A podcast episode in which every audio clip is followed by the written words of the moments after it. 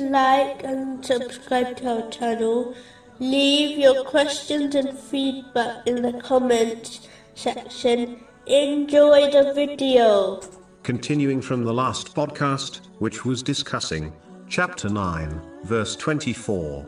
If your fathers, your sons, your brothers, your wives, your relatives, wealth which you have obtained, commerce wherein you fear decline, and dwellings with which you are pleased, are more beloved to you than Allah and His Messenger, then wait until Allah executes His command. Specifically, it was discussing the signs of the love of Allah, the Exalted, and the Holy Prophet Muhammad, peace and blessings be upon him. The next sign of true love is a strong desire to meet Allah, the Exalted, and the Holy Prophet Muhammad, peace and blessings be upon him.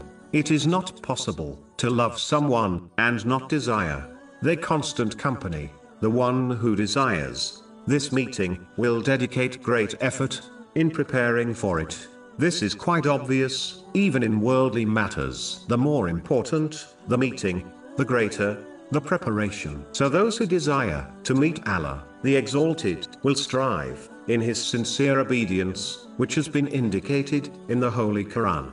Chapter 18, verse 110. So whoever would hope for the meeting with his Lord, let him do righteous work and not associate in the worship of his Lord anyone. This sign is linked to the previous one, as Allah, the Exalted, has clearly declared in a divine narration found in Sahih Bukhari, number 7405, that He is with whoever remembers Him. So if one desires the company of Allah, the Exalted, they will constantly remember Him.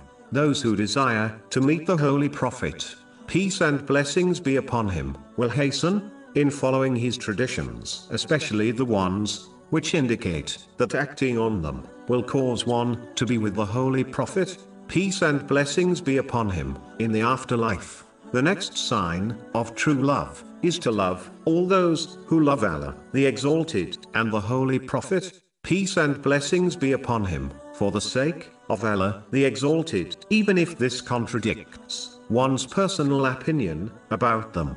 This love includes those who proclaim love through their words, and more importantly, through their actions. For example, it is obvious to all that all the household of the Holy Prophet, may Allah be pleased with them, all the companions, may Allah be pleased with them, and the righteous predecessors, possessed this true love. So loving each of them, is a duty upon the one, who claims love, for Allah, the Exalted, and the Holy Prophet, peace and blessings be upon him.